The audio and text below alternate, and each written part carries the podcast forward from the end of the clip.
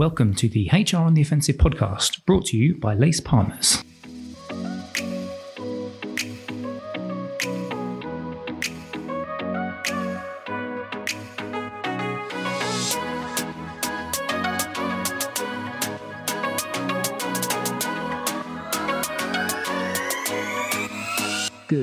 Good afternoon, and good evening, and welcome to this, the latest HR on the Offensive podcast. Chris from Lace Partners, and it's a duet today. I am joined by one of our co-founders, Kathy Akratopoulou. Kathy, how are you doing? Hi, Chris. How are you? I'm all right. I'm all right. I say it's a duet, but we shall not be singing. I'm hoping not. That wasn't on the plan, but if you insist, you can go first.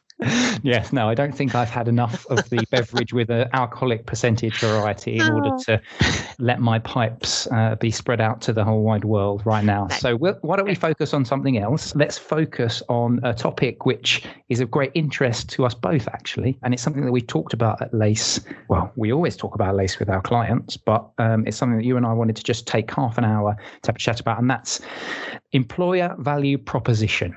Yeah, absolutely. EVP. Yeah, EVP. So what I wanted to do today is just get get your take on companies that are doing it right, companies that are doing it that what are they doing wrong, some questions HR we can HRDs can be asking themselves. But before we go into the nub of EVP and particularly how that's changed during the COVID period, should we start right at the beginning and just talk about what it actually is so that you can give people a little bit of a, a grounding? Of course. Yeah, great. Thanks, Chris. Um, yeah, EVP. So, what does it mean? So, it's the employee value proposition. And I guess, you know, that, that's going to mean different things to different people. But certainly from my perspective, the EVP, if you like, is the articulation of the deal. Okay, so if you're looking for a role with a new organization or you're already an employee within an organization, what is the offer from that business? Okay mm. so what's what can you expect from your time with that organization? So in in essence it's trying to spell out the reality of what working there will be like in a way that either attracts you as a candidate or keeps you engaged as an employee. So that yeah. would be it in a nutshell. Why is that so important do you think? Well to me there's a simple equation right? So when i talk to my hrd um, clients, uh, I, I, try and make the direct link between EVP and some business outcomes. So for me, the EVP is like the promise, right? It's the deal. So if you think about EVP being something that you either have formed an opinion on in the process of being attracted to join an organization, or you've formed that opinion whilst you are an employee, right? But either way, you have a subjective view, if you like, of what you're expecting from the business that you work for. So that EVP is that promise. Then the reality, if you like, against that promise of what it really feels like to work there, what really is on offer, what that company gives you as as as you being part of it is the employee experience, right? So think about the EVP being the promise and the employee experience being the reality. Now, how those two things compare drives engagement.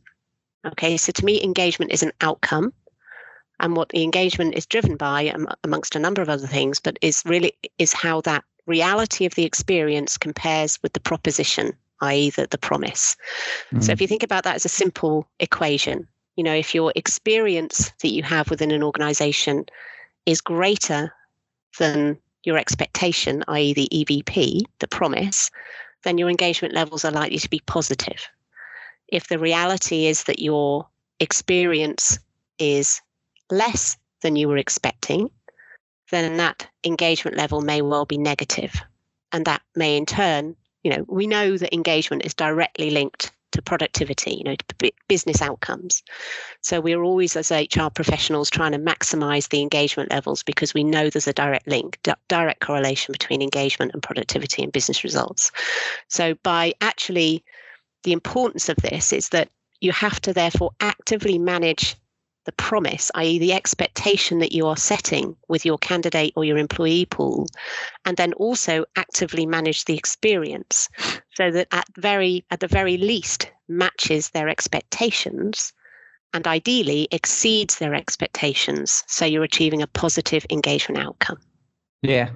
And I think we talk to obviously lots of clients. Um, we see lots of businesses, and we hear lots of buzzwords around um, EVP. One of my bugbears is people talking about employer brand and talking about employer employer value proposition. Mm-hmm. Um, can you just talk to me about, about the distinguish is between the two because I think so many people seem to just mesh these things together when actually they're two quite different things, aren't they? It's it's a really good point, Chris, and it's and I, I share that sort of perception that that the two maybe see, are seen as synonymous when they're not, and I think this is also one of the challenges where EVP is maybe seen as something that's owned by your recruitment or your talent acquisition function or COE. Mm within within the business. So let's try and clarify the two, right? To me, as I say, the EVP sets out what you can expect, and and therefore, in my view, the more tangible, the more objective you can make that, the better. And I'll come on to what I mean by that. Whereas the employer brand tends to be more about how you want to be perceived in the marketplace as an employer. And therefore, it can be more subjective, right? It might be quite emotive, it might be simple words, it might be graphics, it might be something that sort of sets the tone, the sort of cultural feelings that you want to engender in someone when they think about working for your organization. So to me, employer brand can be quite subjective. Whereas in reality, I'd quite like the EVP to be more objective because the more objective the EVP is, the more tangible it is, the more you are setting expectations to be realistic. Right. And therefore, if you set expectations to be realistic, the more likely you are to achieve or exceed those expectations. Mm. Whereas if you are looking at this as a, a, brand proposition, and I know you're, you know, you're marketing director, right, for Lace, so this is something mm. close to your heart. But if you think about it from a marketing point of view, that may be more about feelings, emotions, what you're trying to help someone associate with your organization as opposed to real tangible aspects of what it means to work there. So yeah. I think that both of them are very important. But I think actually some of the risks of positioning EVP as a as I guess a set of outcomes or promises that you make to an individual purely within talent acquisition is that that it can be treated just as the employment brand, if you like, the employer brand in the marketplace and not be tangible enough to somebody yeah. to really set firm, realistic expectations that you can then hopefully match or exceed by the experience that you actually offer somebody when they work for you. Yeah. And therefore, I also think that the, the employment brand or employer brand tends to focus on external perceptions, i.e., yep. pools of candidates, and doesn't tend to reflect on your employees within the organization who have already joined. Whereas I think to me, EVP is relevant to both populations and equally important to get right for both populations. So, for example, you know, your, your brand might be saying something like, you know, we're inclusive, we'll support your career, we'll help you achieve your goals, we'll, you know, we, it will be a positive working experience, all of which it may well be.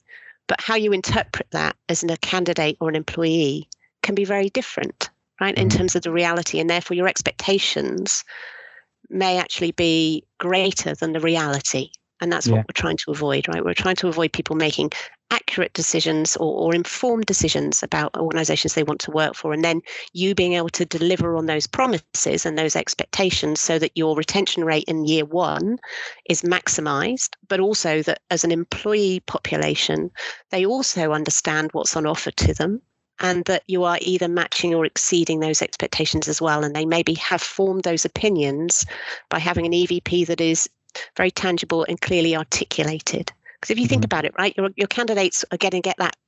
Where are they going to build this sort of perception of what what their offer is? They're going to build it from reading things about your organization, right? So your website, Glassdoor, whatever else that, you know they're looking at in terms of their research. They're going to get it from people who interview them, right? Whether that's an agency or whether that's actual people within your own organization who are hiring. And they're going to get it from maybe talking to other candidates, you know, if they're in, in hopefully in the days when we can actually mix again, um, you know, they may be in, in an environment where they can talk face to face with other people who are going through the experience as well. Let's say if it was an assessment center, for example. But but ultimately they're going to form their opinions through those routes. Whereas an employee is going to form their opinions based on what their line manager tells them yep. or what they hear in the workplace you know their peers what their peers are saying about about what it's like to work here and what experience they're having as well as maybe what they're getting from leadership in terms of the messaging that comes out and and you know just that general uh, messaging that they're going to get on the internal communications channels as well yeah. and all of those things will help to form expectations and all i'm saying is that to me evp actually could, should be a tangible written down articulated set of promises within the deal so that there is no ambiguity mm. right we're removing ambiguity so expectations are set and managed and then delivered upon through the experience that you offer. Yeah. And I think the key bit for me as well is around the communication side of it. Mm-hmm. So being able to properly, as you said, articulate that is really, really valuable, particularly to the to the employee side. I, in my head, I was just thinking as you were talking there. This this isn't strictly true, but it's just what popped into my head. Employees quite often don't really care so much about the, or they may not care so much about the employer brand side of it, i.e., how are we being positioned um, externally? It's because so so getting that so getting yourself confused by uh, by meshing well we've got a decent employer brand or you know this is this is what what our proposition is internally but without properly communicating that is going to be a big issue in terms of long-term retention isn't it yeah, absolutely, absolutely. And let's be very clear. Uh, I've worked with a lot of organisations over the last however many years I've been consulting, and I, I, it, it's rare for me to find an organisation that has ex- expressly articulated the deal, if you like, the EVP, in a way that would manage expectations on most fronts. Right? Mm. Most organisations treat it as a brand. Most organisations, therefore, keep it at relatively high level and relatively open to interpretation okay yeah. and and you know that that's fine from an employer brand point of view in terms of setting expectations externally but the reality is that most organizations also suffer from quite high turnover rates in their first year of people joining the organization and why is that it's normally because the reality doesn't match up to the promise Okay, so the hmm. experience mm. you're offering doesn't match up to the promise, or the individual's obviously made a mistake, right, in terms of, of choosing a, a, role that just isn't right for them. But but quite often it's because what they thought they were getting isn't actually what they then experience.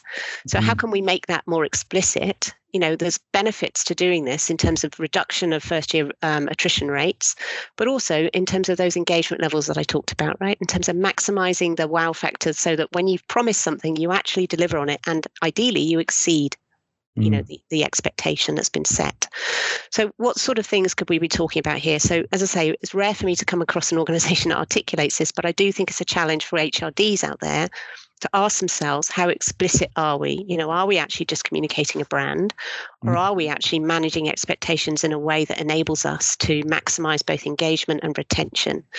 So for example if you were if you were uh, in your employee brand talking about how how supportive you are of someone's career development. You know join us and you can have all these exciting careers right?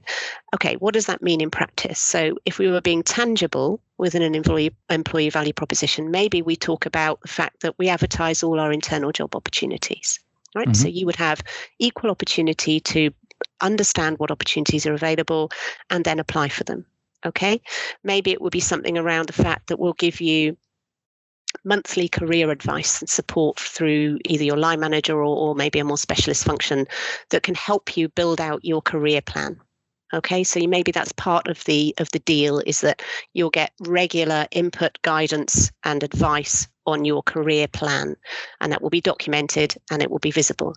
Okay maybe it will be something along the lines of we will give you regular feedback and as an employee you can expect to achieve that receive that constructive feedback on this frequency level you know mm-hmm. so maybe that's monthly maybe it's real time maybe it's every twice a year you know you sit in a more traditional sort of performance management cycle but you can be quite tangible right to set those expectations that, that would mean that someone would know when you say you've got great career opportunities with our organization, what the reality might look like, and then they can see actually how that might actually benefit them um, as an individual um, within that organization. So hopefully that brings it to life a little bit. What I mean by sort of managing the subjectivity, making it objective yeah. rather than subjective on a very yeah. practical level. And you can apply yeah. that to any aspect of what you might see in an employer brand, you know, in terms of what does that mean in practice? What should I as an employee expect? Another element might be training, right? Learning support. Now, how many employers are explicit about how much time an individual can set aside to participate in training, whether they might have access to a coach, for example, maybe even be more explicit how much training budget is set aside for you as an employee. You know, how much as an organization we will give you in terms of time and money to focus on your own personal development or, or progress your career goals within the organization.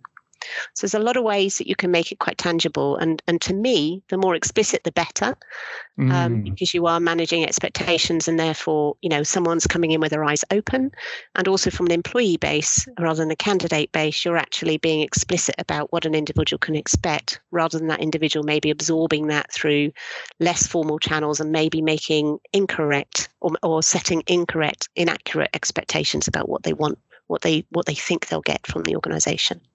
Yeah, it's like you said, it's about getting the deal. Like, what is the deal? What is the deal for me? And how quickly is the organization that I'm joining, or the organization that I've been part of for a while, how quickly and how easily do they explain that to me? Because people, you know, and you need to be able to articulate that effectively because you've got people at all different levels of the organization that want to know about what the deal is. So that's i think that's a that's a really key thing too.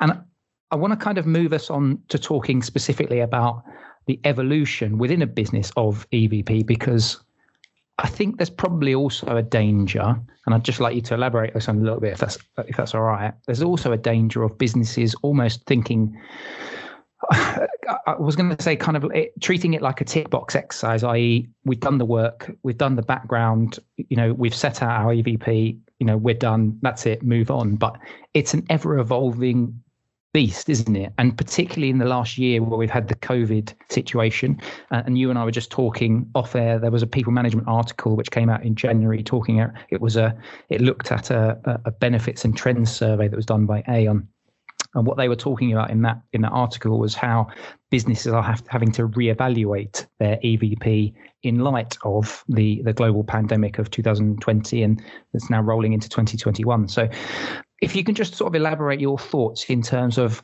why it should be an ever changing, an ever moving beast, as I described it. yeah, I mean, I think that that the danger here, right, as you say, is is that an EVP or an employer brand is seen as a as an exercise that you do maybe once every few years and, mm. and it's done, right? And and therefore a bit like your marketing brand, right, Chris? And I know you do a lot of work on Lace's brand and how we evolve that, and and that there's you know there's something that's done, and you might tweak it over time, but you don't expect it to fundamentally change, you know, and, and maybe you'll do a refresh every three years, let's say, to or, or whatever in terms of the, the organizational change curve, if you like, in terms of the cycle it's on. EVP is different to that. And that's what I'm saying. If it's really, if you've made it really tangible and really explicit, it can't stagnate because actually the way you, the, the offer that you're making to your employees, the way you help them um, learn, the way you help them with their careers, the way you recognize them, you reward them is likely to change year on year because that's what we do, right? As HR teams, we, we look at how we can improve and, and improve the experience that we're offering. So these things are relevant are never static and therefore the EVP itself should not be static. So there's that aspect of it in terms of just business as usual. You know, I wouldn't expect it to be a constant, especially if you're making it more objective than subjective. But the second point you raise is really important. You know, ultimately, what an employee values and what a candidate values has changed significantly and is changing right as a result of coronavirus pandemic you know, we know and we've seen the research. You know, Gartner issued a report um, in January as well, along the lines of the one you've just described about how, you know, the trends for the next year and and where requirements and demands from the workforce are changing and how how HR trends need to to to reflect that. But if we just think about EVP and and it, what is it, what is it trying to do? It's trying to sum up what the deal is for an organization that an organization is offering its employees. Now, fundamentally, employees value uh, what an employee values is changing as a result of what we've all been through over the last mm-hmm. 10 months you know so the focus on well-being you know how how focused is my employer on my well-being my personal well-being how much have they supported me over the last period during the pandemic and and how much support can i expect from my employer going forward you know the, the flexibility of work and and what I um, how I operate and the way and where I do my work and the way I am monitored and in communicated with over that period. You know, that's changing. Expectations are changing. Linked to that, sort of the way my mental health is supported as an organization. How much do I see that being valued by my organization? And then not linked to the pandemic, but another shift over the last 12 months um, with the Black Lives Matter campaign. And, you know, a lot of a lot of C-suite execs now are actually looking at how they can really accelerate their diversity and inclusion approaches, which were always there, but I think there's an increased executive focus on the recognition of the value of, of, of diversity and the value it can bring to your organization. And therefore, you know, there's an increasing focus from an employee point of view as well, I think, on how inclusive is my employer? How much are they actually enabling me to work in an inclusive environment with inclusive teams that maybe represent our client base more than they ever have done before? So I think the value levers, if you like, the thing, and uh, thing an, things an employee or a candidate holds dear to them are shifting. And unless an organization is shifting the EVP to match that, then I think you're you're going to be missing out on hitting the hotspots, if you like, of what employees and candidates want from their organization. And going back to that simple equation, at the beginning. You know, if the employee value proposition isn't aligned to what uh, an, an individual holds dear to them, then you know they may have expectations that are not being met and therefore their experience within the organization is not hitting the right spot for them and therefore ultimately there will be a mismatch between what is being promised or, or what they expect and therefore engagement will suffer. And if mm. engagement suffers business results will suffer. Do you think that we might see some kind of a sort of rapid movement of people then as we start to get out of this period we're in at the moment where everyone's kind of just hunkered down and it's like let's just get through this and you know people are being made redundant people are losing their jobs. Do you think that perhaps in a year's time or so we're going to get to a point where there's quite a, a lot of movement in the market as a result of people and the poor planning of um, businesses EVP? I, I, genuinely think there will be, Chris. I think it's going to be a busy time when things stabilize again and people can actually make career decisions again, job decisions. I think there's on two fronts, really. One is that there's been a, a pent up period of no movement, right? Because mm-hmm. of, of COVID, you know, people have deferred changing their jobs. They've deferred moving somewhere new because of the risks involved in that, right? You, do, you know, yeah. first in, you know, you may you may then be um, first out in terms of, yeah. uh, sorry, last in, first out in terms of you know the more traditional view of, of how to manage um, downsizing. But but ultimately there is that that risk that if I'm moving, you know, why would I take a risk and move jobs right now when everything outside of my own personal control is unpredictable? So it's that I think there's pent up demand for people to move who have been waiting over this period, deferring their decision to leave an organization. The second aspect I think will be in response to how they feel they have been, the experience they've had, right, from their mm-hmm. employer over this period. And when we first entered into lockdown, that first time around March last year, you know, we, we introduced our 12 point plan as to how to navigate through the pandemic. And it's interesting looking back on it, you know, we created that right at the beginning before we knew what was coming, but how relevant every step of that plan is now. Mm-hmm. Um, because actually, you know, part of that was as you emerge from the pandemic, as we're all sort of hoping to happen over the coming months, the way in which you have behaved towards your employees over this period will directly impact the likelihood of them staying with you or moving on. And I think, therefore, there will be people who've been through this experience and actually feel that they've not been treated well, or that their own expectations of what good looks like from their employer has shifted and their own employer is not matching up. Okay, so there's a variety of reasons why they may feel that now is the right time, or, or let's say three months' time is the right time to move on. Therefore, in my view, it's never been a better time. In fact, it's probably a critical time for HR directors to now reflect on their EVP to see it as more than that employer brand, make it tangible, make it um, objective rather than subjective, but to reflect on actually we should be resetting this and recommunicating this in very explicit terms to our employee base, not just the candidate base from an employer brand. Mm. Because unless we can now clearly articulate what the deal is going forward, our employees may feel that actually you know it's not shifted right? We've not shifted with how their own their own sort of what's important to them has shifted over this period. So i think it's really critical now that hrds take that time to say how do we now need to reset our evp which i know a lot of people are doing right? But the, the second point is how we make that tangible and explicit enough that an employee really knows what will be different for them once you know once we emerge from from the pandemic um, mm. once lockdown is released and, and, we can go back to whatever whatever it looks like beyond that yeah. um, but ultimately i think that that that that need to be explicit is really quite urgent now because i think there is a risk as you said at the beginning here that we may find that employees make decisions to move on if we're not on the front foot with communicating what the deal is going forward and if that mm. deal doesn't align to what people now hold as valuable to them. Yeah. Okay. So we're just coming towards the end of uh, today's podcast. So I just wanted you to go into your sort of Jerry Springer mode, some final thoughts. If, if there's anything, I guess what we want HR directors to take from this, if there's any questions that we want them to be asking themselves that you haven't obviously already mentioned about, you know, reassessing the deal and, and things like that, uh, is there anything that you'd just like to leave our wonderful listeners with just uh, just yeah, before we wrap absolutely. up today? Absolutely. And some of this is a summary, right, Chris? It's, it's questions to ask yourself, I guess. Um, yeah. But ultimately, you know, I think I think um, HR teams need to ask themselves where where the ownership of EVP sits within their function. Um, if it's within TA, well, that doesn't mean that's not the right answer, but maybe the fo- the focus there is on employer brand rather than EVP. And are they mm-hmm. clear on on actually how tangible that brand is? Does it really articulate itself in a way that makes it clear to an individual what expectations they should have coming into the organisation?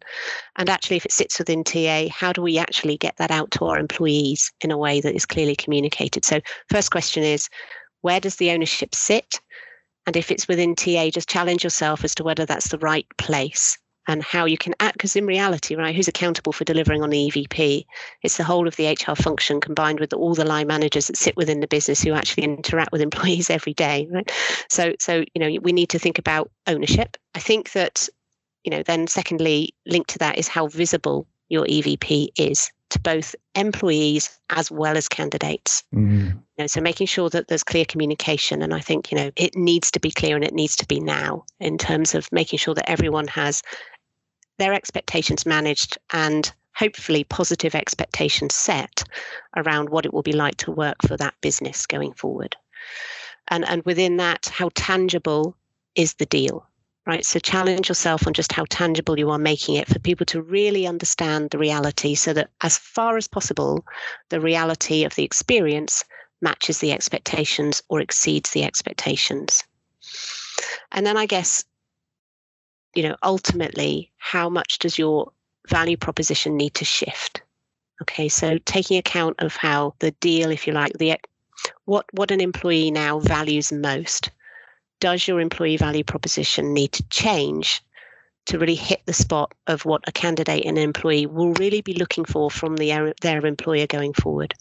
So if you're not already reviewing your EVP and how you communicate it and how explicit you make it, how tangible you make it, now is a good time to do that. You know, as we get set for a recovery coming out of, of the pandemic, I think we need to be on the front foot with what the deal is and why it's compelling and is it relevant in today's market, given the experience we've all been through over the last nine, 10 months.